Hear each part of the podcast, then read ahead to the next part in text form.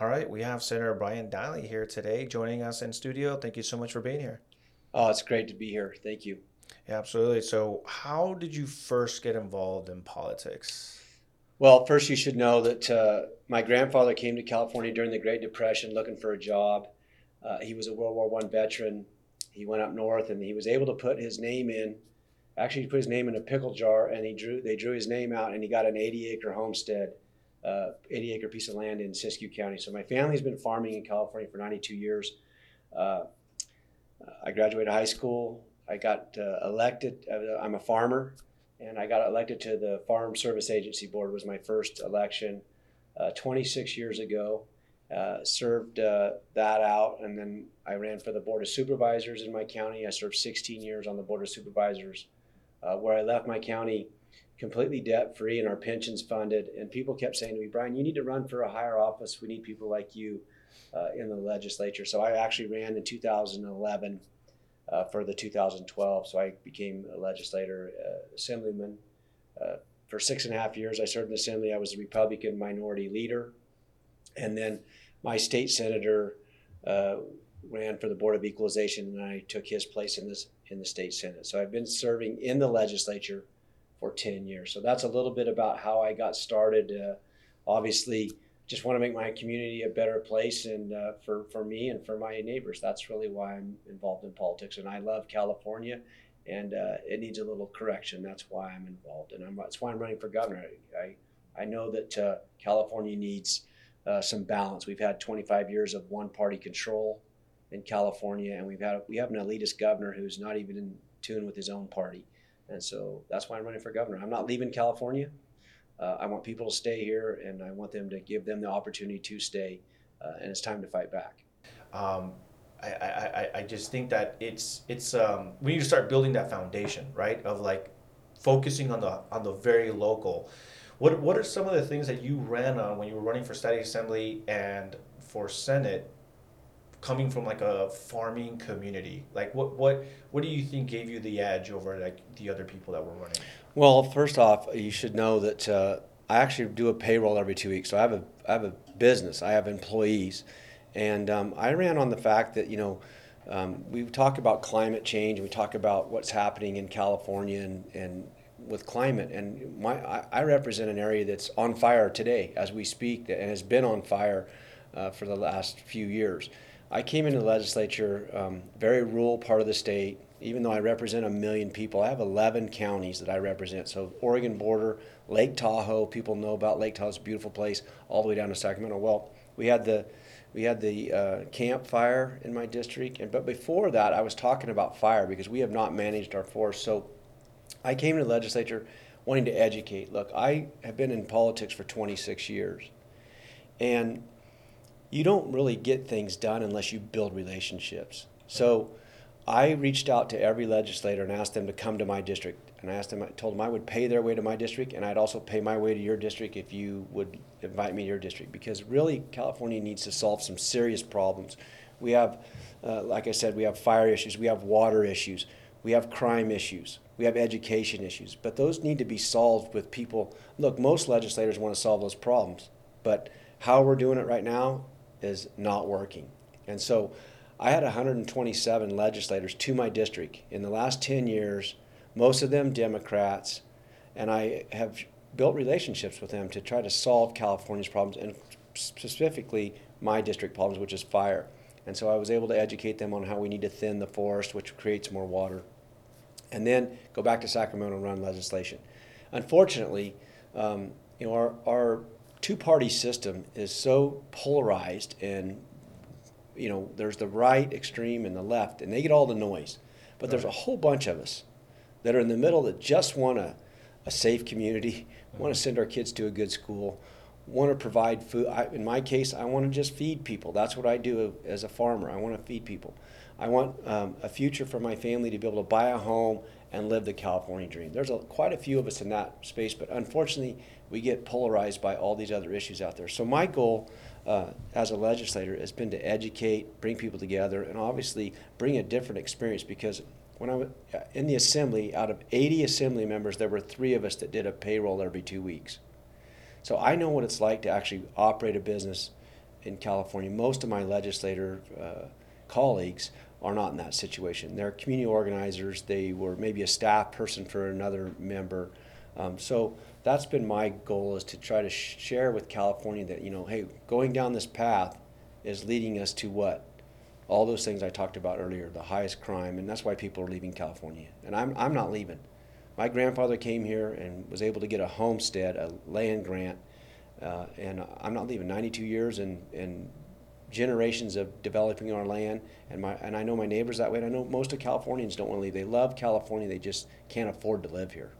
Yeah, you're absolutely right. I can't tell you how many friends and family have all, you know, got up and left. A lot of them, you know, you know, special, especially financially reason, financial reasons. They, you know, either lost their job due to mandates or, um, you know, it's just not affordable to live in California. And to me, you know, you should probably understand with coming with the farming community, we have like the fifth what largest economy in the world, just Yes. in California alone, and a lot of it is because of the agricultural aspect of it. And so to me, you know, even though I do consider myself very conservative and I tend to vote more Republican, I, I'm okay with allowing people a chance. And I, I with Newsom, I didn't vote for him and I I told myself, well, despite everything, he's the governor, and I, I hope he does well by us. But it's it's to me, it's like this is the perfect opportunity. You have a Democratic governor, you have a majority Democratic in the state legislature. This is your time to shine. You you have all the power in the world to just do everything you want, and all you're using that power for is to drive people away instead of uniting people. It, it's just insane to me when I see that rising crime. Oh, blame Republicans.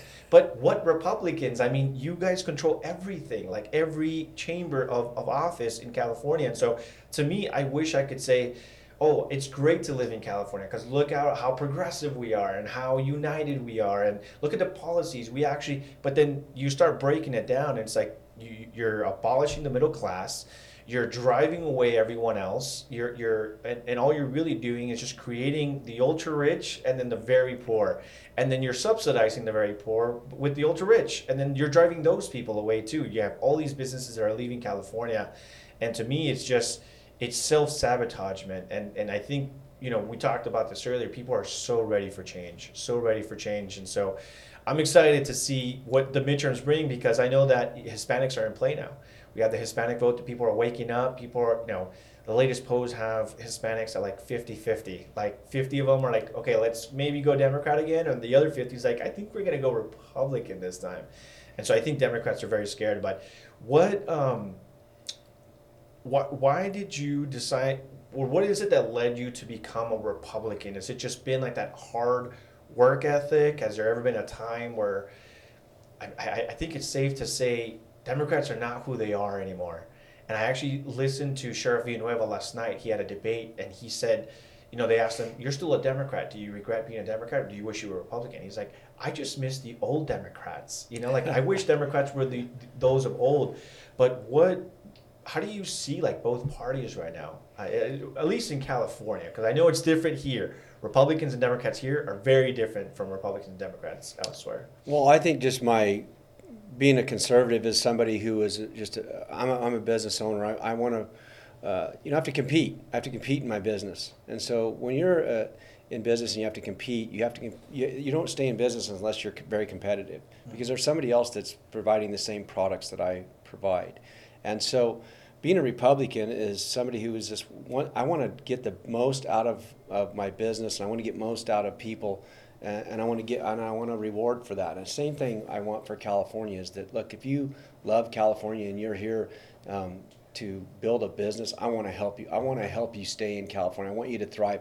I don't like taking uh, and redistributing wealth from this person to somebody else. I want this person that's at the at the bottom.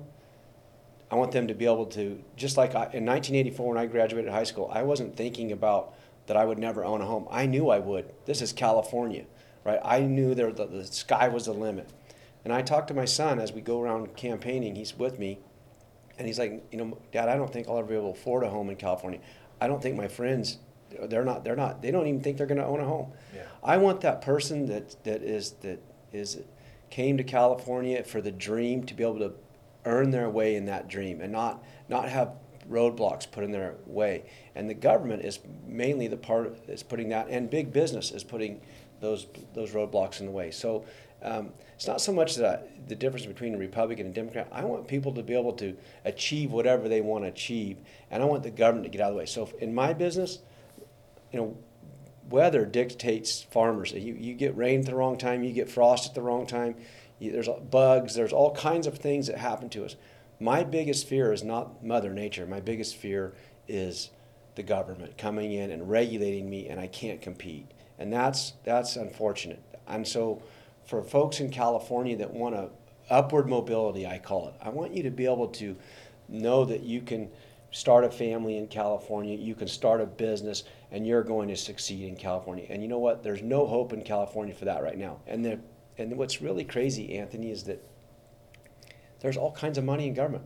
$101 billion in surplus, and, and we have all these problems. Yeah. You know, Gavin Newsom is throwing money at the problem but not getting any results. And in any other place, except for I guess California, you would have to get results if you spent that much money. Perfect example is in the last three years they've spent $20 billion on homelessness, $75,000 per homeless person. And that's, that's your money. Yeah. That's my money. That's the person that's poor, the person that's rich's money, and we got more homeless people. So those are the things that I'm going to focus on. That hey, we need to get results for what you're paying for, and we need to get the the government out of your way so you can actually thrive. You need to you need to be able to go to get a good education. You need to be able to own a home. You need to drive. And how do we do that? We drive down the cost of the things you need every day. For example, electricity and gasoline, we pay higher than other states. So those are the things I want to focus on because I can actually give you, a, if you're working, if I can drop your electricity bill and your gasoline bill, that's basically an increase in your pay because you don't have to spend that much more money for the things you have to have to live. Can you kind of break down for us? So, uh, obviously, we hear about homelessness. We hear about oh, we you know we pay some of the highest gas prices and gas taxes in the nation. Why is that though? Why what like I understand a lot of people say like well because California is a dream place. You know like that's where everyone wants to live. So of course it's going to cost more to live there. That doesn't make sense to me personally. It, it, to me, it should be equal playing field everywhere. Obviously, if we require more electricity because more people, I get that but we shouldn't have rolling blackouts in the most progressive state in, in the entire nation. So, what are can you kind of maybe point to some bills that you've seen pass? They're like, this is this bill, this is what they sold it as, but this is why your electricity is higher now. I know the gas tax bill. That's like a yearly thing, right? That the governor just kind of gave himself power over to just be able to increase tax whenever. So maybe just break it down for people. So the biggest challenge for California is that the legislator, the legislature and the governor have picked these targets. They said by t- give you an example, by 2035 we're going to have no like you won't be able to buy a combustible engine car in California, all electric cars by 2035, which is 13 12 12 years away. So that they set goals, but they don't tell us how we're going to get there. So they've done that with clean energy goals. They've done that with, um, you know, and, and they're charging you. So by the way, your gas tax is actually a lot more than the 54 cents that we've been talking about. Right. There is a carbon tax that, that the, that the uh, refiners play, pay 22 cents a gallon that the refinery pays, which goes into the ca- cap and trade dollars we call. Now I'm getting in the weeds a little bit here, Right. but basically that money goes to set, is set aside. Then you get the gas tax. Then you have sales tax. So for every dollar, it's seven and a quarter percent sales tax. So that's seven cents on every dollar that you pay per gallon. So if it's five gallons, it's 35 cents in sales tax you pay. So when you add all those tax ups, it's about two bucks. It's Wow. two dollars more than the guy in Nevada, and that money is supposed to help our environment. But unfortunately, why the power goes out is because they have focused solely on wind and solar. Well, when the wind doesn't blow and the sun doesn't shine, you have a problem. That's why you see the flex alerts be from four to nine because the wind's not blowing and the sun's not shining. So we have to have these other sources of power. We have to turn those powers on. That's what's happened in the last. So we, there is no plan. That's the biggest challenge is that you can set a goal and you can say, hey, that's a great goal. So there was SB 350. There's a bunch of bills that have set goals, and I vote against all those goals, all those goal bills because there's no policy behind them of how we're actually going to achieve it. But I will guarantee you this: all those they Gavin Newsom sets a goal and he takes a I'm saving the planet. Your prices are going up because we don't have the power. We have to find that power somewhere else and it's very expensive. So that's that's on the energy side. For example, on gasoline, we have 1200 1,200 oil wells right here in California waiting to be permitted. We could drill oil in California, but we do it more safe, more environmentally friendly, and we can create jobs for Californians. The average oil worker makes $70,000 a year. But we're importing our oil from Ecuador. 24% of California's oil comes from Ecuador on ships, spewing out carbon, sitting in the uh, port right here in Los Angeles and San Diego, polluting the air, waiting to be unloaded, while we could have been producing that oil right here. And we're destroying the, we're destroying the rainforest at the same time, all telling us we're doing a better job for the climate. So, for me, it's about what's the truth. The truth of the matter is we're going to use oil in California. We're going to use electricity. Why don't we produce it here, put Californians to work, and make sure that we keep Californians here? And when we do those uh, uh, goal setting type legislation, businesses move out of California because they can't afford to stay here. And when we move those businesses out, our jobs go with it. And typically they go to China or somewhere where they're polluting, they're building coal fired power plants every day to produce the things that the fifth largest economy in the world uses every day right here.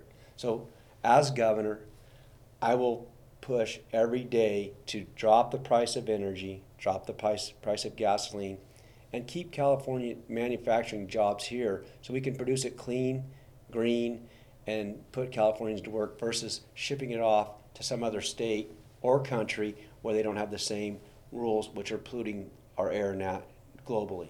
Right. So, would you would you allow the banning of sales of gas cars in California? Would you make it an option? Would you like undo that law, or is there anything we could do to? Well, I would have the ability to appoint the Air Resources Board uh, as governor, which Gavin Newsom did, and they they they're the ones that chose. Their un- unelected board, by the way, made that decision, and so I will do everything in my power to make sure that we have a pathway. Not not abrupt 2035 that we have a pathway. We're, we would need to, to, to put 30 million electric cars on the road in California. Think about every gas station you see needs to be a charging station. Yeah.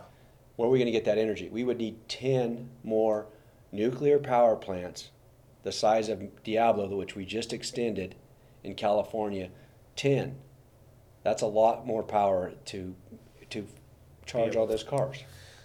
Would you be would you be opposed to nuclear power? Or would you rebuild some of them? Would you bring some? Well, back? that's a that's going to be a tough battle to go down. I, look, it's it's a lot cleaner than fossil fuel power plants, obviously. Yeah, so I, am yeah. not I'm not against uh, nuclear, but we need a blend of everything. I want more biomass plants taking out the forest residue so we can thin our forest so we don't have these mega fires. The biggest emitter of carbon in the world is forest fires and we, we regulate our lawnmowers, weed eaters, and generators in California. Can't have a gas fired generator, but we don't do anything for the forest. In fact, I ran a bill to actually count the carbon from forest fires.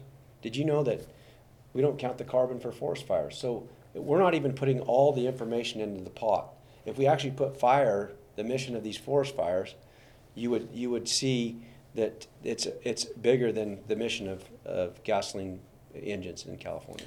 I, I, remember reading an article where it said that 95% of all fires are man-made, or basically they could be very preventable if it if it wasn't for these outrageous laws. And and that was something that kind of took me by shock was when I found out why we have these large forest fires, and then talking and interviewing firefighters, like yeah, because we have no one in there going out going in anymore with deforestation or controlled fires or whatever it was because the environmentalists, I, I, guess they call them like the hippies or whatever, uh, would go in there and like, or the tree huggers, and they'd be like, no, stop cutting stuff down, leave the forest intact. But people don't understand, like, there's a lot of debris that goes in there.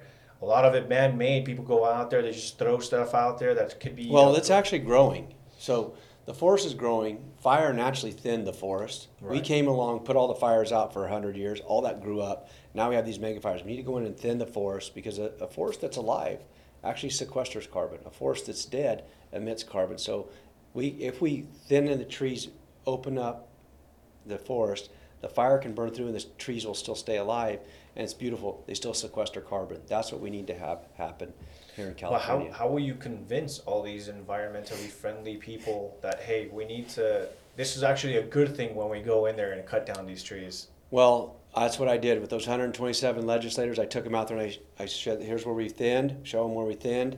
Here's where we didn't thin. The fire comes through. We have a live force, a dead force. Pretty simple when you see it real in real time. And I have, and then I was able to go back and actually run a piece of legislation that would allow me to go out and thin. So we're moving the ball in that area quite. We're just so far behind the curve. Uh, it's going to take a long time for us to um, be able to catch up. All right, now going a little bit into some of the more policies that obviously Californians are really worried about. Obviously, inflation is a huge one um, that, that you know that everyone it affects everyone, even people that aren't political. It's like, what's going on here? I'm like, that's you not voting your policies, man. You know, like voting for your morals and values. This is what happens. I always find it funny when people tell me, I ask them like, are you registered to vote, or are you do you get involved in the pol- in politics? And they tell me like, oh no, I'm not political at all. And I'm like, let me ask you something. Are you happy with your gas prices? And they're like, oh no, I hate them. And I'm like, that's politically related. That's politically being driven by the people up in Sacramento. I'll ask them, what do you think about inflation? Like, oh man, it sucks. I my, my gallon of ga- uh, of milk is now like a dollar more than it was a year a year ago. Uh, the, my egg 60 egg count is a lot. You know, everything sucks now, man. I'm like, do you realize that all of this is affected by policies? Like all of this is being affected because you're not voting. You know, so it, it, it's it's a it kind of grinds my gears when people tell me like, oh, I'm not political, but then they complain about everything that policies are kind of changing. You know, but um, you know, with, with we'll start with inflation. We'll start with it with the economy. Obviously, we have the shutdowns impacted small businesses. We're still seeing the repercussions of that. A lot of businesses had to close down. A lot of them in California. I know a lot of people that shut down. They had to shut down for good because Gavin Newsom said you're not allowed to come back. Only, only the French Laundry is allowed to stay open with me and my buddies, right? Um, and and and so now they have had to move elsewhere. What is your plan for California's economy? How can we get these small businesses, these middle class folks to kind of stay on board? Well, number one is governor, I will end the state of emergency, emergency, which we're still in. That's number one. And number two, I want to just touch on your point. There's 120 legislators and the governor. So there's 121 people that dictate everything from the kind of car you're going to drive to the air you're going to breathe to the school your kids are going to go to. Just your point. Mm. It's very important to know who those 121 people are and what they're doing. And so I just urge the people that are listening, you know, make sure you know because if you really don't know, there's a lot happening that impacts your life everything that you eat, breathe, food you get, all that. Now let's talk about inflation for a minute because that's where you, really what you're talking about. I have a trucking business. So in the last eight months, diesel is a diesel truck. It, it, its cost per day has went up $200 per day for just diesel. So that's $1,000 a week. That's $4,000 a month that I have to up the price to move all goods. All goods are moved in California with trucks or trains, and they're all powered by diesel. So that's why you see eggs up 33% because when I move my commodity, everything gets moved through diesel and that cost goes up. That's just one example of inflation.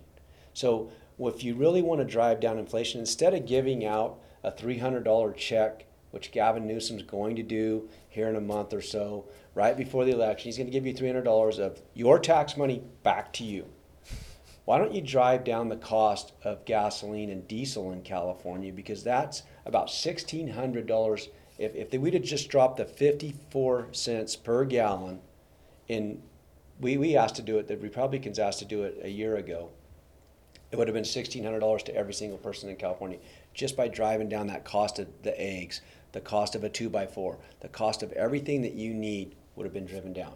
But Gavin Newsom chose, and the legislators, Democrat legislators, chose to instead give you $300 instead of $1,600 back. They gave you 300 and they're going to try to get your vote. So those 121 people are manipulating what you think if you're not really engaged in what's happening. That's why it's important to know what's really happening because it affects your everyday life. And that's what I ask the voters to do. You know, hey, look at look at me, look at Gavin Newsom and there's a there's a huge difference. I want to actually drive down the cost of electricity, gasoline, diesel, those things will actually impact you a heck of a lot more over time than giving you a one time of your own money back. It was your money in the first place. Think about that a hundred billion dollars in surplus. That's a hundred thousand millions.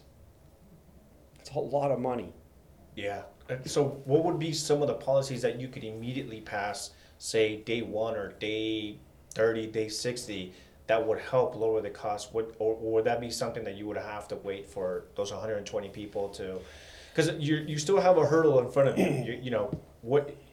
Come November, say you win, and and okay, now here we are, a brand new governor. You still have a state legislature that's overwhelmingly Democrat and overwhelmingly vote for higher taxes. Just like you said, instead of giving you back your sixteen hundred, they rob you of sixteen hundred, give you back three hundred, and, and say and say say thank you, you know, and and they make you beg pleas for it, you know, and and, and a lot of people don't understand that that it, that they could be doing this. So what could you effectively do to help out with inflation?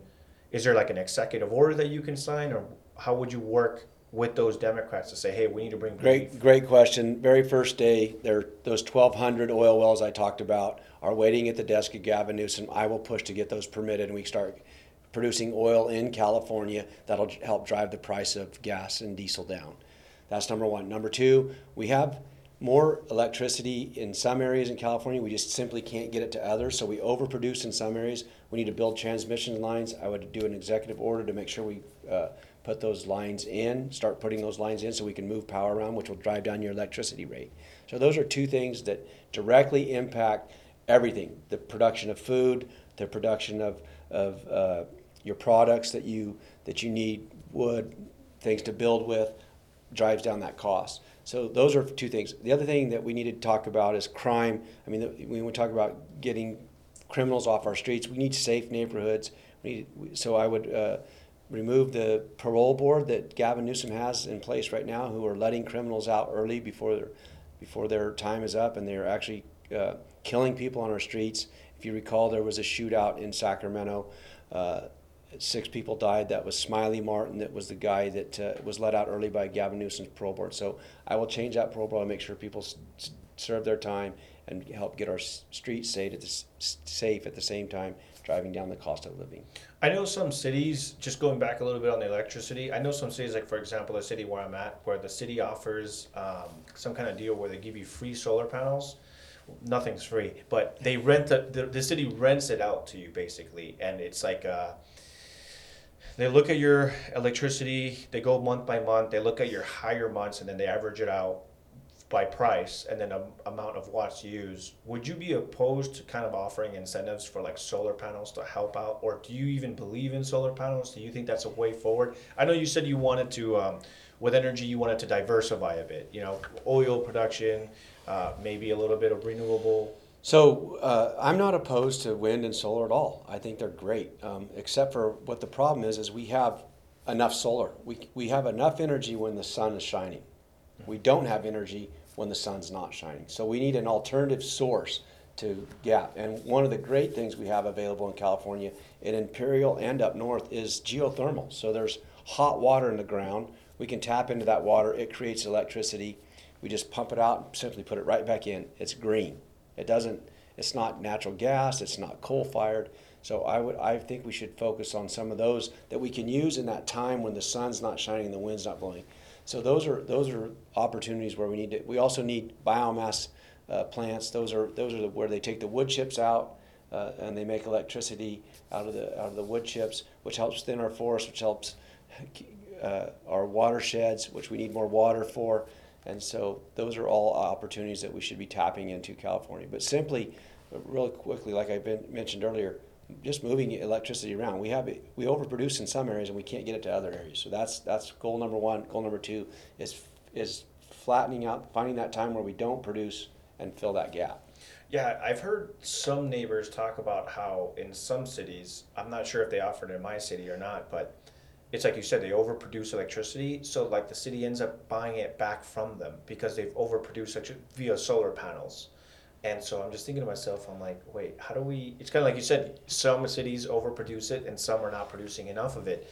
And so I, to me, it's just kind of interesting with with the whole solar panels. We got it for our home. I don't know how much of an impact. I mean, I'll be very honest. I drive a Prius.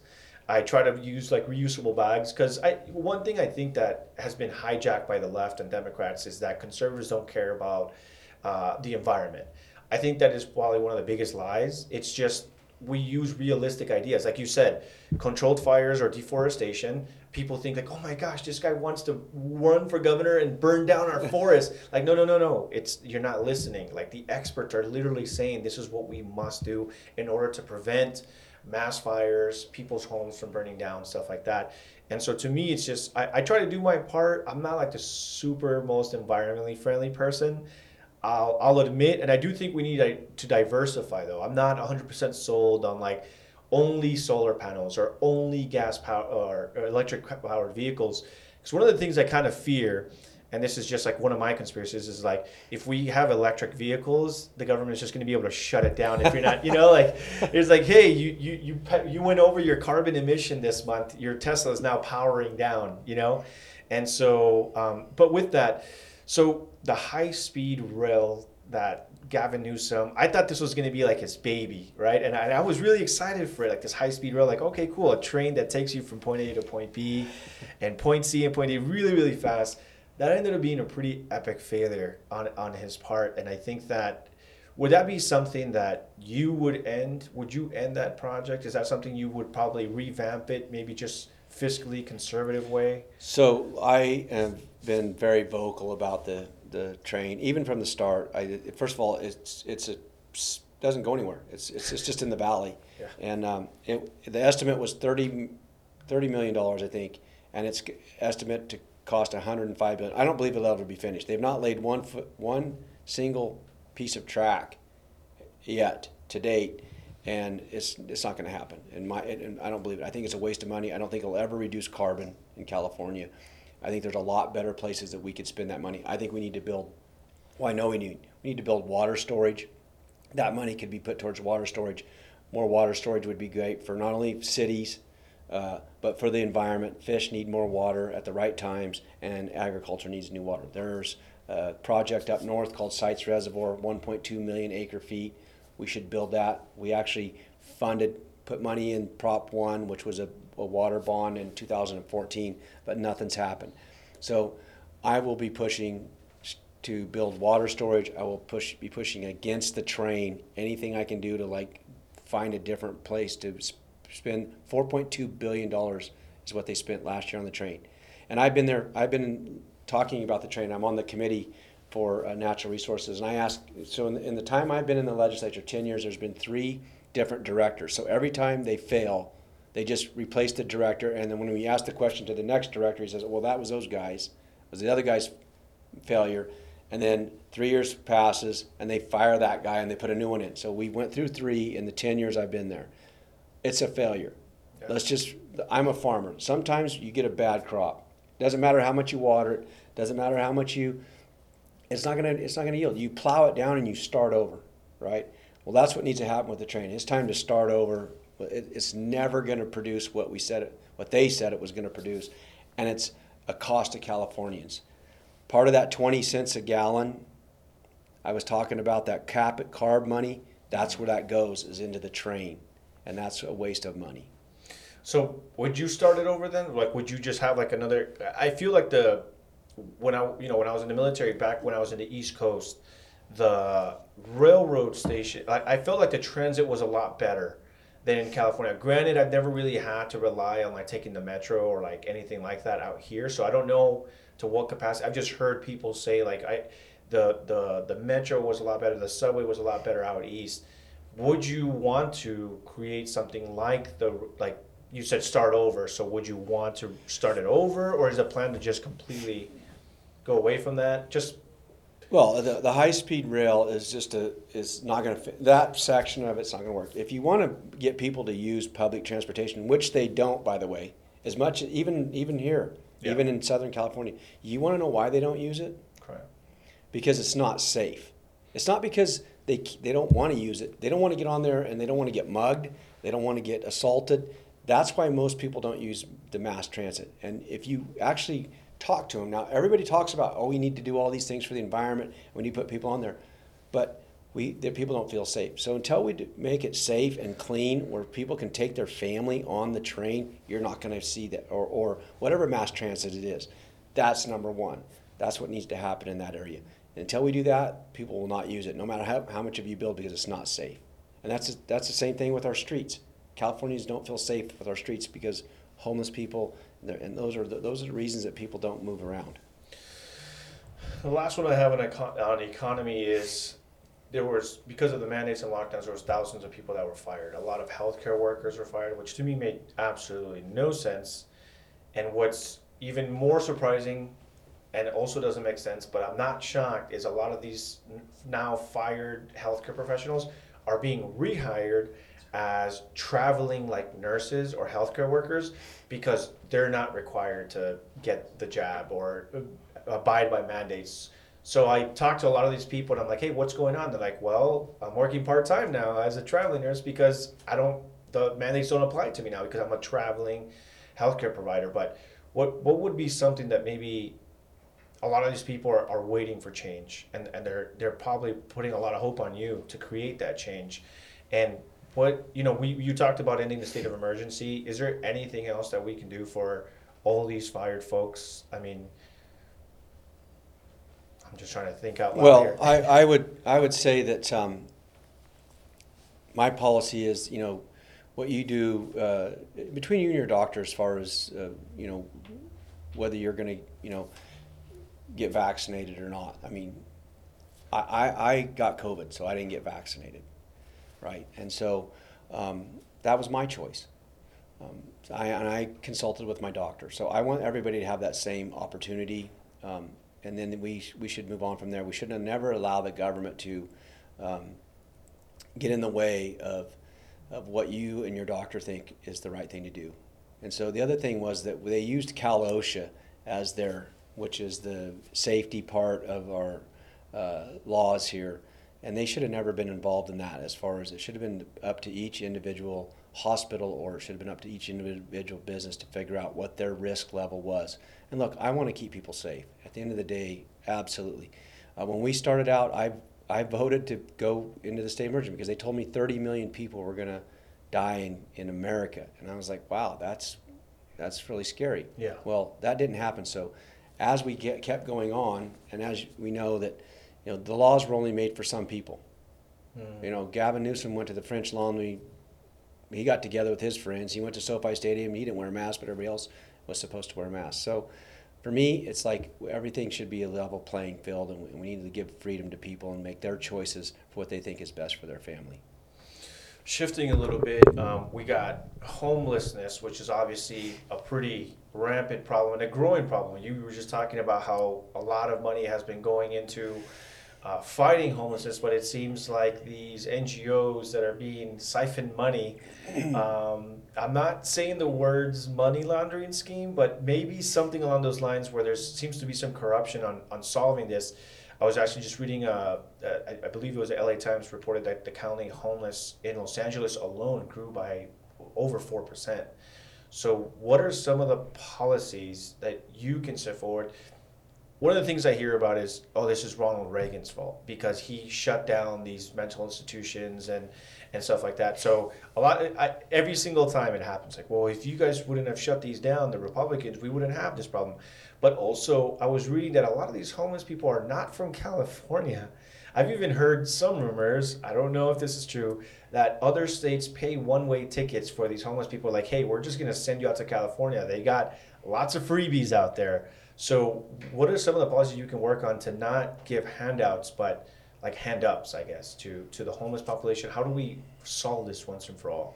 Well, first, you should know that um, you know homelessness. There's basically three issues. There's addiction issues, so drug and alcohol uh, issues. Then there's mental health, and then there's a housing shortage. Those are really the top three things that put people in this position. So let's talk about addiction, something I know a lot about. My father was a complete alcoholic until I was in seventh grade, and he, my mom separated from him, and he had a choice to make. He he was either going to save his family and, and save himself from dying from alcoholism. And he made the right, he went to it. My mom got him into a treatment center and he was sober for 30 years until the day he passed away. It changed my life. It changed my family's life. So 90, probably 95% of the people on, on that are homelessness are have addiction issues. So the number one thing we can do is we need to get them clean and sober so they can actually turn that corner and get themselves some help. So that's number one that we need to do. So how do we do that? We stop illegal drugs from coming into California and we put them in a position where they can get treatment and but they must be clean before they can go in the housing. California does not say if you're going to go into like a lot of the nonprofit faith-based shelters, you cannot go into unless you're clean. They actually get people clean and get them moving in the right direction. But California doesn't mandate that you have to be clean and sober when you go into uh, one of their facilities. So what does that cause? It, it causes a, a, bad environment there where you're not safe again. So if you have a mom who's eh, even with children, they're not going to go to that shelter because it's it, there's and then also uh, methamphetamines and and uh, cause mental health situations. So that's making right. our mental health even worse. So we need clinicians. We need to get drugs off our streets, and we need to get people clean, moving in the right direction. The third part of that is housing. You know, California has, is in a housing shortage. Gavin Newsom said he was going to build three and a half million homes. We've built less than, a, than 500,000 homes since he's been in office. We have to drive down the cost of housing. And how do we do that? We do that for sports arenas. We do legislation that allows us to streamline the regulatory process to build sports arenas for those special interest people that know how to get things to the legislature. We need to do the same thing for housing. We need to drive, we need to streamline the process so we can build houses for Californians and drive that cost down. Those are three things that will help the homeless population out immediately. And we need to partner, the last thing I want to say, we need to partner with faith-based communities because they actually do uh, help people get out and move forward. That's why we've seen how uh, homelessness increases because the money has just been spent on, like I think was was it Los Angeles that was eight hundred thousand dollars for a two hundred square foot apartment that was built with the with the money of the taxpayers. I mean that's just crazy. You talk about fraud. Something's wrong. We should be able to build a 200 square foot home for more than eight for less than 800,000. And a lot of those units just went up in flames. I don't know if you saw that report. There was they built like these tiny homes. Yeah, for, I, I visited them. I went and looked at them while they were being yeah. built. And and I think like 17 of them went up in flames, and I think it's because they're still bringing like flammable things inside. I, I don't know if the, the, the transient was trying to smoke up or, or, or do drugs or what it was, but like he, they just ended up going up in flames. And I was like, man, it, it's my, my issue is, is there's even like an activist front to, to homelessness where you have these people that go to LA city board who are trying to, trying to pass laws to, to deal with the homelessness because obviously crime is up you know, they're, they're shooting up drugs out in the street for families that are walking by. Um, there's even like people that are, you know, handicapped that like, hey, I can't even cross the street because there's encampments out there. And, and, but you have like these activists, I, I, to me, it's just really weird that their act, their, their activism is just let them be let them do whatever they want. They're human beings. The government shouldn't be able to tell them. So the problem is, I find that the solutions can be there, but how do you find or, or how will you, without forcing the person, move them out from where they are? Would you promote basically ending tents out in the city? Would you would you illegalize being able to basically be homeless out in the street? Maybe certain sections, but at least streets that people usually walk through? So number one, we you know in society we have uh, opportunities. First of all, we need to, we need to. It, those those streets are owned by everybody. So if you can't walk down the street because they're camping on the street or that's their home on the street, we need to make sure that everybody has the same availability to the public property.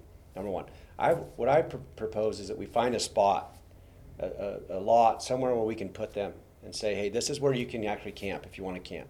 And then we make sure that it's an area where there's no illicit drugs and those things. So now you have you have a spot. This is where you can go. You can't be over here, but you can be over here. So for example, they're right across from my daughter's school. I take my daughter to school. They're half the time they're they're exposing themselves or they're yeah. or they're defecating on the street right when I'm trying to drop my daughter off to school. They may be laying halfway out in the road some mornings. That's not acceptable. But maybe we find a place and we say, hey, here's your spot. This is where you can be for right now. And we then, you know, put a fence around it and we, and we make sure it's clean. There's a place to put the, because we, we're getting, talk about pollution, we're getting trash all over our streets. Yeah. We're, put a place where they can get a shower in there, and then let's start rehabilitating these people. Let's give them a spot, and let's start getting them in one area where we can say, okay, this is this is how we're going to. And we need to keep the drugs out. That's my point. Is that if you can start getting them clean and moving in, and say, no, you can't you can't camp camp here. Can't, this isn't your this isn't across the street from my daughter's school is not where you can be but here's where you can be and if you're going to be here we're going to make sure that you have a restroom you have a place to get clean and then you can come in and actually give them services De- designate an area that says this is your area, and then let's fund. Let's take thousand dollars per homeless person that Gavin Newsom spent in the last three years. Let's take that and give them a spot. Let's give them a shower. Let's give them a place, and then we can start rehabilitating these people and moving them from that position out to where they can be productive and have a good life. So I know one of the biggest problems, like you said, it, and I, I also believe it because I see it, is a lot of these people have an addiction problem. So would you pass legislation or an executive order that makes a harsher sentence for drug dealers. I know that there have been people saying like we need to basically I don't even know if I want to say it, but they, they want harsh sentences for drug dealers, very harsh ones. Um, I think death penalty was the, the word for it. Um, but I, Well- is that? I, I just feel like in California, there's just no repercussion. I, I, I literally know journalist friends who we went to go visit San Francisco, and they just asked one homeless person, "How can I acquire illegal drugs?" And they asked him, "Are you a cop or are you law enforcement?" And he's like, "No." Okay, then come with me. And they took him within within seconds, and this was like a very public area. Within seconds, he had access to fentanyl. So fentanyl has, has killed more people than COVID. Yes. So I'm not in any way, shape, or form interested in giving anybody a death sentence for selling drugs. I think that's very extreme. But I do believe that we should incarcerate people who are trafficking drugs into our state. And if we catch them with a certain amount, we need to definitely incarcerate them for sure. And we need to make their mean, penalties. And you know, we saw Proposition 47 and 57, which allowed a lot of things to happen in California. The Safe Neighborhood and Schools Act, which was Prop 4 57, allows you to rape an unconscious woman in California, and it's not a violent crime. That just is sick. That is, I can't think. I have a 13 year old daughter. I'm married. I can't think of anything more violent than taking the innocence of somebody, uh, an advantage of somebody. So that's the stuff that Gavin Newsom is for. He supported those things. I'm opposed to those. I want to make sure that drugs are off our streets, and that's why I said we need. I, fo- I want to focus on that because that's the biggest killer. It's killing Californians. It's getting people addicted, and we have, and it's it's basically cartel funded. So when Proposition 47 passed, they said, "Oh, this is people who had marijuana." No, it's not. This these and look. I don't want somebody in jail for having some marijuana. I think that's crazy. But I also know that there's hard drugs coming in, drugs that I mean kill innocent people. They're they look just like uh, some other type of a of a prescription, and when they're taken, I just met a lady uh, two days ago whose son thought it was something else and took it, and it killed him, and it was laced with fentanyl. And I mean, it was crazy. So we need to definitely focus in on fentanyl, and it's amazing. More people die from fentanyl than guns. We should be talking about it. But if, if there's a shooting, they, people want to do all kinds of things with you know firearms. Why don't we do something about fentanyl? And I'm, I'm I will commit this to you. I will work every day to figure out a way to stop fentanyl. I want to put those people back in. I want to put those people in jail or prison, and make them serve a crime. There's got to be punishment for this because if there's no punishment, it will continue on, and we're going to see our youth. We're going to see people addicted, and we're going to see lives destroyed. Now, my question is, you brought up a really good point that fentanyl is the number one killer right now of, of, of, of basically More than COVID. yeah more, more than COVID. So, and, and you said something that just struck me that said more people are being killed by fentanyl than even gun violence, for example. Um, so if someone goes out and shoots someone, that person there's probably a chance of life in prison depending on the circumstances. So fentanyl is a number one killer, would you also be in favor of s- uh, such a harsh sentence of like life in prison or, I mean, fentanyl is killing more people Yeah, than, than but- anything else. So so But people are choosing to take that drug. I mean, this that, you're getting in the. They're choosing to take that drug, even though That's it's fair. killing them. So, I mean, I want to make sure that you understand that. I mean, I don't want anybody to die, Mhm. and we, we need to we need to put um, more punishment in people who are bringing dr- illegal drugs into our coun- into our state, and, and I will do what I can as much as I can to stop that. We need to educate too. We need to do a lot more education about fentanyl. We're not talking about it enough. We need to educate in our schools. We need to pe- let people know that it's very dangerous. I mean, I, I was part of a piece of legislation that allows um, peace officers and firefighters and people who show up to help somebody that's that's been owed overdosed. They've lost their lives because even touching your skin, fentanyl can go Yeah, in your skin. So we have what they call, I think it's Narcan that they use to, you know, reverse that. And so we passed a law that actually helped them carry that with them so they could revive somebody that was ODing. Second Amendment. A lot of people, especially with all the violence we've seen through the years here in California, rising crime, the riots were absolutely insane. I remember we, my wife and I went out to like the gun store and we're like, maybe we should like look into more firearms. And the, the guy just like looked at me and laughed at me. He's like, dude, with all the riots going on, good luck finding like a piece somewhere, you know? But um, what, what, what is, you know, Gavin Newsom is probably the leader in, in talking about gun violence and how we need to reform and all that stuff. What is your take on the Second Amendment? Would you make it easier for law abiding Californians, people that don't have any infractions, no record or anything, would it to possibly conceal carry or constitutional carry? Can California be a constitutional carry state? Well, let me put it to you this way. I think that, that first of all, I'm, I'm pro Second Amendment, obviously. Um, been in, been in, endorsed by peace officers throughout the years. Um, and uh, you, you have to have, in a society, you have to have, you have to feel safe. That's the number one thing that government should do is keep people safe. Um, but what I what I, re- I like to focus on when you talk about you know firearms in California is that we know there are people who have it's called the uh, Armed Persons. It's called APPS, that the acronym. Basically, we know that there are felons who have firearms who are not supposed to have firearms in California, and we know they have them. right. We need to go get the guns out of felons' hands. Number one, law-abiding citizens are already meeting the law. California sheriffs are the and are the ones that or get to give you your your uh, concealed carry. Obviously, the Supreme Court just made a decision on you know what what that looks like, and so I'm for people having that Second Amendment right.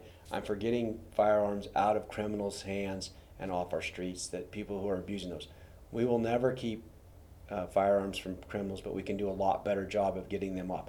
Most of the legislation that we've seen in the last, and I'll give you an example. There was a bill I can't remember the number, but came up this year where they wanted for ghost guns they wanted to make it uh, another layer of you know but basically it wasn't a felony it was a misdemeanor if you built a ghost gun so we as republicans put an amendment in that says if you build a ghost gun and you get caught it's a felony you're going to go to you're going to go to jail for having this ghost gun.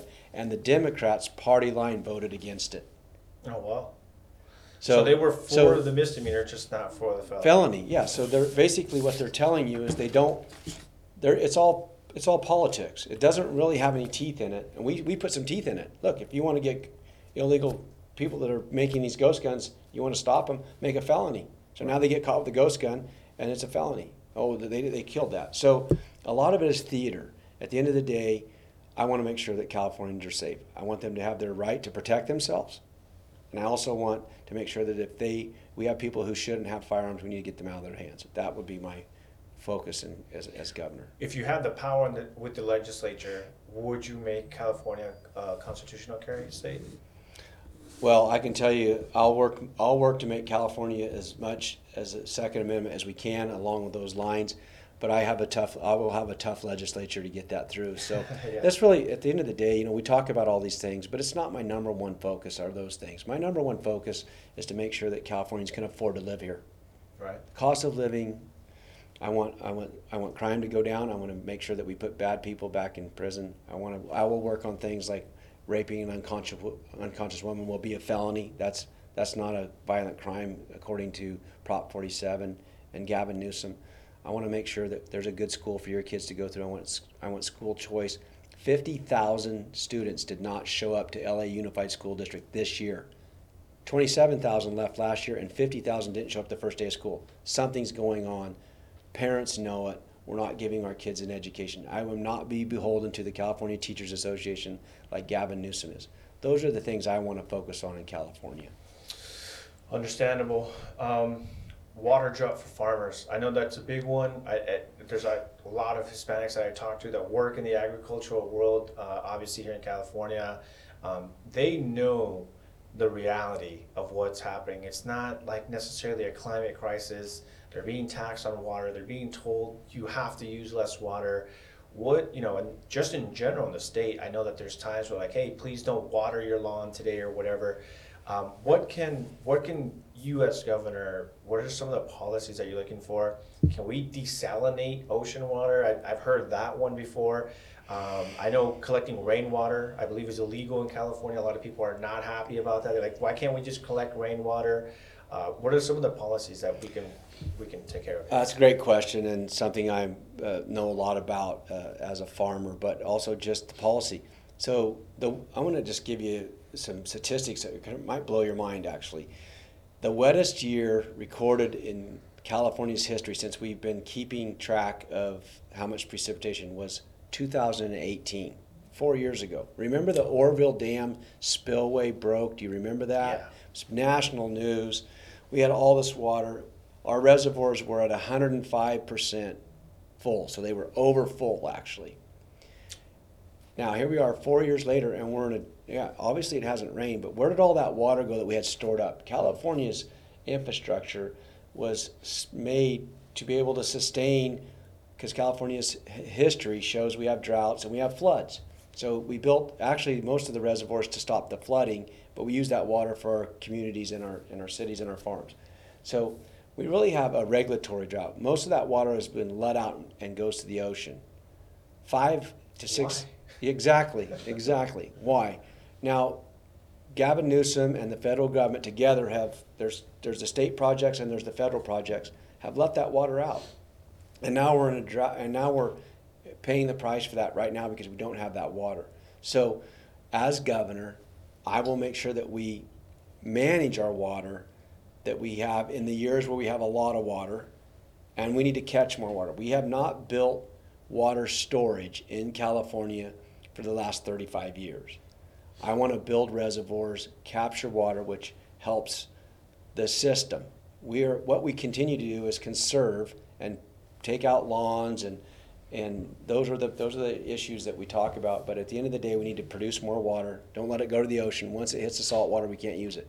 We there are opportunities for desalination along coastal communities where we don't have the access to be able to move water. But we need more water, and there is more water. We just have to capture it at the right time, hold on to it for the years when we have droughts, and we could make California uh, water independent. So you're saying we don't even have to go as far as looking at alternatives for water sources. We don't need to desalinate anything because No, just I'm, I'm saying there's, there's areas of California where we don't have the infrastructure to get the water to those communities that are on the coast.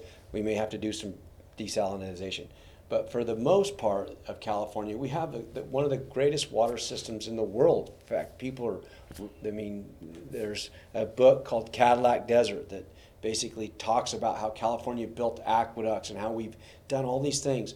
But we don't, we need to continue to do that. We need to capture that water that's going to the ocean when we have plenty of it and then hold it for the times when we don't have water. And that, that will help California be able to thrive again for our, for our farms and for our communities and be able to grow as well. Do you do you know why Newsom allows the water to just spill into the ocean? Like I, I understand that the solution is capturing more water and holding it and, and building facilities. And I would think that it would be common sense to someone like Gavin Newsom, or someone must be advising them, hey, this is what we want to do. Do you know like the pretense, like uh, for example, whenever they raise taxes or keep the taxes on gas, they'll just say like, well, it's because it's for the roads. We need to build better roads. But what's what's the logic behind letting all this water just spill right back out? Well, I don't understand why we have to be in a constant state of crisis.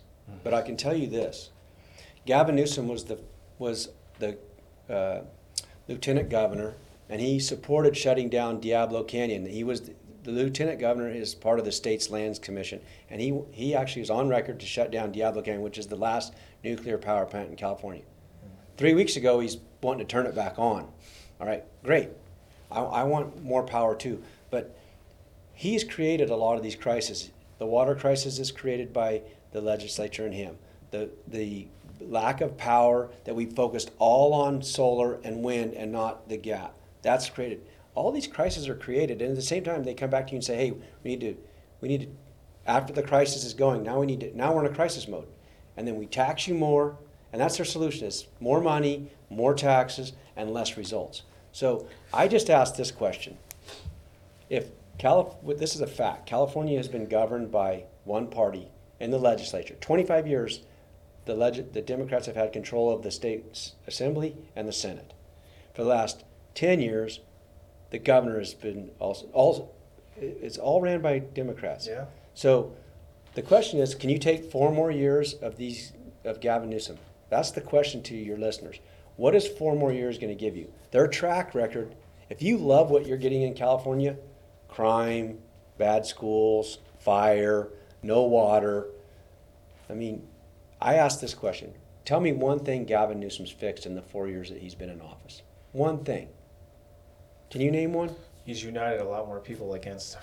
I think that's like the only positive. I mean, I, I can tell you for a fact, I have family and friends that voted for Gavin Newsom 2018 and they voted for his re- they not only signed the petition but they're like we need this guy out i mean people's rents are going up the cost of living is going up and i know you know people would argue well this is the way it is everywhere because there's a war in russia somewhere and somehow that affects my water you know there's a lot of things that don't make sense but i, I can tell you there so many people are ready for change and i think that that's what gavin newsom has been able to accomplish but with that i, I know one of the other things that affect people and they're really concerned about is education.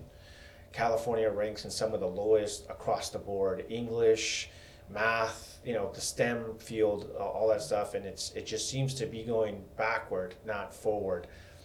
What are some of the things that we can, I, and, and one of the things is I, I just listened to the National Educators Association, I, I think it's called the NEA, uh, where it's basically like a, it's like the convention for all educators from every state. They have like delegates there, they get to vote on things. And the president herself was talking about not not how we can make education better, but how we can create like basically an activism field to inspire kids to be more about like gender pronouns and more inclusive and this is not and I can tell you something Hispanics are not on board with this progressive agenda that's happening in, in, in the school system. And I think, you know, maybe to answer your question earlier is what's going on with these chid, kids not being enrolled. I mean, I, again, I have personal friends and family, all Hispanic, and they're like, I don't agree with this. I don't agree that my, my three, four, five year old is heading to school and instead of learning science and ABCs, they're learning about gender pronouns and they're getting confused at school and all this stuff. What what can we do to redirect education to educate and not not indoctrinate basically? Well i will work every day. I mean we know for a fact that it's like 70% of eighth graders can't read in california. All right so how can you possibly get out of poverty the, the, it's the wealthy take care of their kids, and the poor get stuck with whatever system we have, and they're indoctrinated. And like you said, they're they're talking about critical race theory. They're talking about gender pronouns when they should be talking about how we can get these kids to read, write, yeah. math. I, I said this in a in an interview. Parents just want their kids to learn the ABCs and the one, two, threes, and not the birds and the bees. Yeah. Right, and that's what I want. I want to make sure California Teachers Association owns Gavin Newsom. They are his biggest, one of his biggest supporters.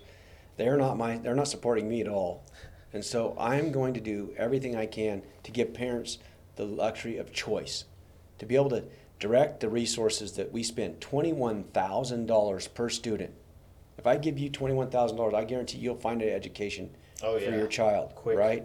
And it will be learning them so they can have upward mobility where they don't they're not stuck in the same place because we know that somebody who can read and write and do math are not going to be in prison. They're not going to be most likely they're going to they're going to do well in life because they can and teach them critical thinking, right? Not not all these other things. And so it, the one great thing I think that this election is going to bring home, Anthony, is that parents are fired up. Yeah. And that we, I was in Temecula last week with people who had never been elected, never got involved, and they're out running for school boards because they want a better future for their children and they're tired of what's being pushed on them. So I think we're going to see a grassroots. These folks that have taken their kids out of school, they're they're they're ready to do something different and they're going to vote for change in California. And that's what we need. We need balance. We can't just have one side always telling us what what they think is best. Right. And I think they I think there's a lot of uh, COVID brought out folks understanding what was happening at their schools. I ran a bill last year um, to just put up sex education. I'm not asking about changing the curriculum. All you have to do is post it because COVID, parents weren't able to like go in and review what was going on in the classroom. I just asked them to put it online, and that bill died hmm. because what they're teaching our children at a very young age is confusing them. And and look, when you're 18 years old and you want to do whatever you want to do with your life, fine. But let's let's let let's let parents be able to educate their children on those issues and let's let the schools teach reading, writing and arithmetic and things that they need in that area. Would you take a like a Ron DeSantis approach where he's just like banning everything? Like, hey, well, not necessarily banning stuff, but he's he. I, I feel like he's one of the governors that is really taking a lead on that in, in the education system, and I think that's why strategically they made the lieutenant governor uh, for Charlie Crist. Uh, she's a union teacher. A lot of people don't know this. Unions love Democrats. It might not be like the Teamsters or the teachers. I talked to a lot of the educators, and they're like, "Well, I'm a secret conservative. I just don't say anything." And I'm like, "Ugh, I wish you would speak up."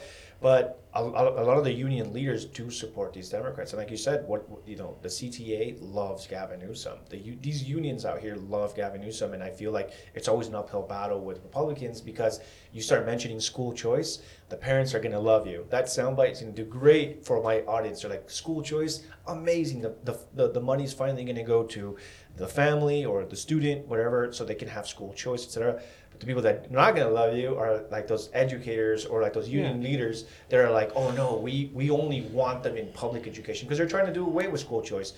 I mean, it's scary what these union leaders are talking about, and like parents don't know, and they shouldn't know anything. You have people like Scott Wiener who they, they want to give more power to minors and they want to give less power to to to the parents. I mean, it's insane. But with just going back to the question with, with Ron DeSantis, he has kind of taken a more aggressive like we're banning CRT and then we're also going to ban any kind of LGBT curriculum or gender theory curriculum up until like the fifth grade or for the fourth grade. Would you take a similar stance? Well, I've been voting against all those pieces of legislation that have been coming through. Unfortunate, as we talked about at the- the first of this interview was, um, or this podcast, is that you know people don't know what's happening in Sacramento. The great thing about being the governor of the state of California, the fifth largest economy in the world, is I'll have the ability to be able to talk about these issues, and I I know that parents will always make the right decision for their children if they're if they're armed with information. So my goal as governor, when I have a legislature that may not agree with the, where I agree, I can then start. We can start having that conversation, right, out in the public, because most of these people don't understand what's really happening, and once they find, I mean, most people don't know that raping of an unconscious woman in California is not a violent crime, mm-hmm. because it was the Safe Neighborhood and Schools Act was the what the title was of that of course. proposition. So as the governor, I can start talking about all these things, and then we can have a debate, and then we can get into the hey, what does California look like? And I and I am so excited about this election because just as you said, people are waking up and they're going, what's going on in California? Why is my child not having a great education? Why can't I walk down the streets and feel safe? Wh- Why is our forest burning down? Why am I out of power? Why does a dozen eggs cost 33% more in one year? Those those people when they when they when it when it comes alive now, it's going to come alive, and it's I believe it's happening right now as we speak. You know, I don't have the money that Gavin Newsom has, not even close, Right. and not the pulpit that he has. But I believe that Californians there's there's Brian Dahle and there's Gavin Newsom on the spout. This is not like the recall. This is where there's two individuals. Right. And if we can just get people out to vote, if you're a, I mean, Gavin Newsom's out of touch with his own party. He's an elitist Democrat. Many Democrats don't think like he do, like he does. They want a better future. They're they're suffering. I think they're going to go to the ballot box and they're going to say, you know, who I, maybe they don't even know who I am, but hey, it's got to be better than Gavin Newsom because I don't have the resources to get my message out. Yeah, I represent a million people, but California has 40 million people. But 22 million of them are registered to vote. I need to make sure that the people that I do connect with actually vote and go out and make sure that on October 7th, when you get your ballot, that you and your neighbors go make sure they vote and turn your ballot in. Two and a half million Republicans didn't vote in the in the recall. Would have drastically changed the recall if they would have just voted. Yeah. So we need people to get out to vote. That's our biggest challenge uh, here in California is get out the vote. And then, you know, if you like what you're getting, stick with Gavin Newsom. If you don't, hey, give me a try. And I, I will guarantee you that uh, my family's been here for 92 years. I'm not leaving. I'm like you. I'm fighting for California because as California goes, the nation goes. Yeah. And wherever you're running to, it's coming there next if we don't stop it right here. And I and I think that California is always a world stage. We're the fifth largest economy, and we've had our ups and downs. We will have a Republican governor at some point. Hopefully, November 8th, well, that will be the day, because you can't continue down this path of people being so unhappy, spending the most of their money, and not getting any results. That's the last little section I have for you here is um, some of the more Hispanic focused questions. Obviously, California has upwards of 40% Hispanic Latino population. Immigration is, is definitely, you know, important. And, uh, you know, the Dreamers, the border crisis, what's going on there. You kind of talked about the border crisis already, stopping the flow of fentanyl coming into the U.S. Um, and I feel like our border is pretty secure, believe it or not, uh, compared to Texas and Arizona, which is surprising to me. I, I, I don't really see California border having like a problem with uh, that large influx of illegal immigration the way Texas and Arizona do. But with, with immigration, what what is you see what's happening at the border. You see people are fleeing. You know, I'm sure some of them have valid cases. A lot of them probably don't. Uh, I've talked to them myself. I've covered at the border. I've talked to some people. I mean, I've, I've asked some people, why, why, what made you come? And they're like, well, we don't really like our local politicians. And I'm like, oh man, from the fire, like out of the fire and into the pan, or out of the pan and into the fire. I'm like, I don't like my local politicians either, buddy. you know. Uh, so I, I know that a lot of them, you know, probably good intended, probably well working people. What are your views on immigration? Do we need how do how do we fix that influx? How do we I don't know to any immigrant listening right now that's in California that's that's looking for hope. You know, what do you say to them? Well, I think we need a, a lot better process of of get, actually getting you citizenship. Mm-hmm. We need to fast track it. There are so many awesome people that are in California that need the ability to be able to um, become citizens. They, they want to they want the dream of, of America and, and California what it is. So I think we need to focus on that. I obviously want to make sure that we keep people who are bringing fentanyl and, and sex trafficking and uh, enslaving people is wrong.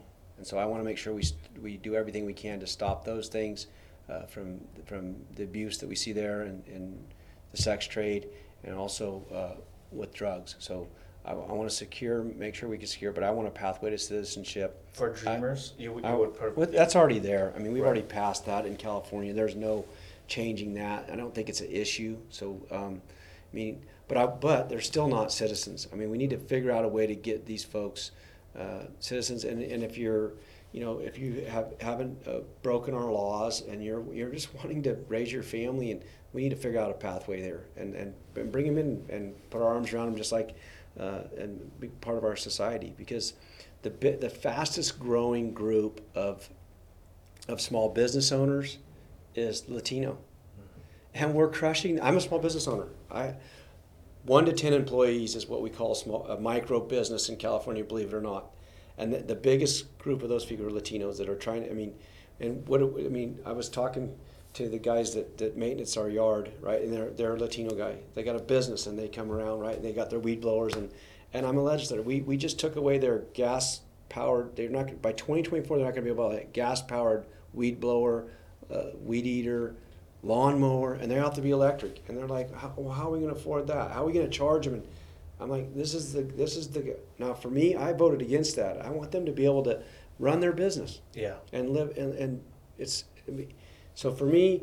I think there's an opportunity here. I really think there's an opportunity that Republicans have an opportunity.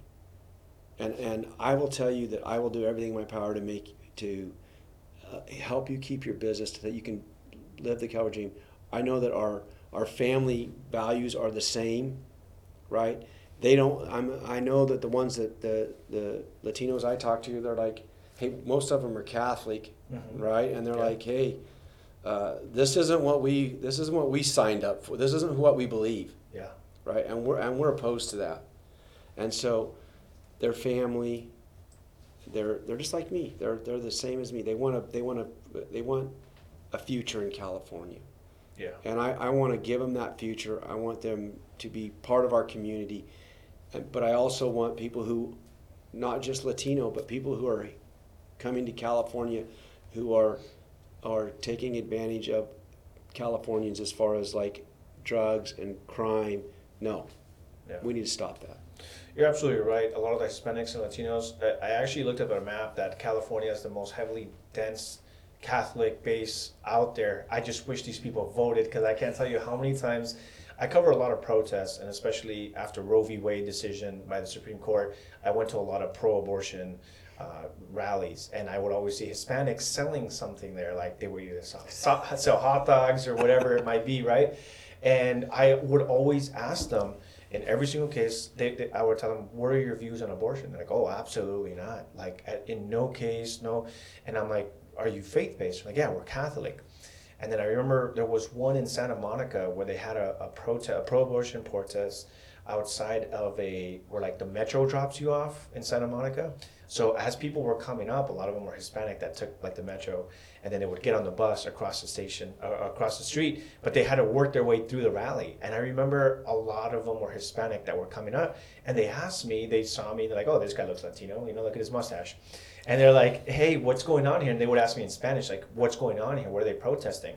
And I would say, "Oh, they want abortion rights. They think that, um, you know, they would say." Uh, uh, hell no, we won't go abortion rights on demand or something like that. Where basically they want abortion on demand, and and I think that that's where the Democrats have gone wrong. Is it's no longer safe, legal, rare. Now it's just abortion on demand. Whenever we say, however we say, at any moment in time, we want abortion. That is our fundamental right, and this is driving Hispanics to the Republican Party because like this is absolutely asinine. Like we went from safe, legal, rare to now abortion on demand all the way up to nine months and a lot of hispanics were like i'm not okay with this. And then i'll ask them like are you a citizen? Are you a resident? Like yeah i've been here since the 80s since 70s.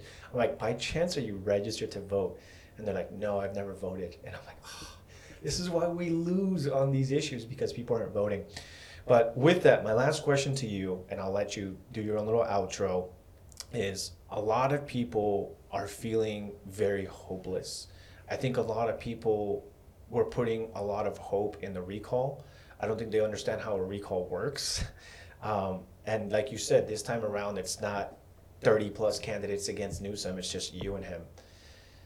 The average Californian is asking, you know, they're probably getting ready to go, and they're asking, is there hope in California? What do you say to people that don't believe in voting? They don't believe voting changes anything.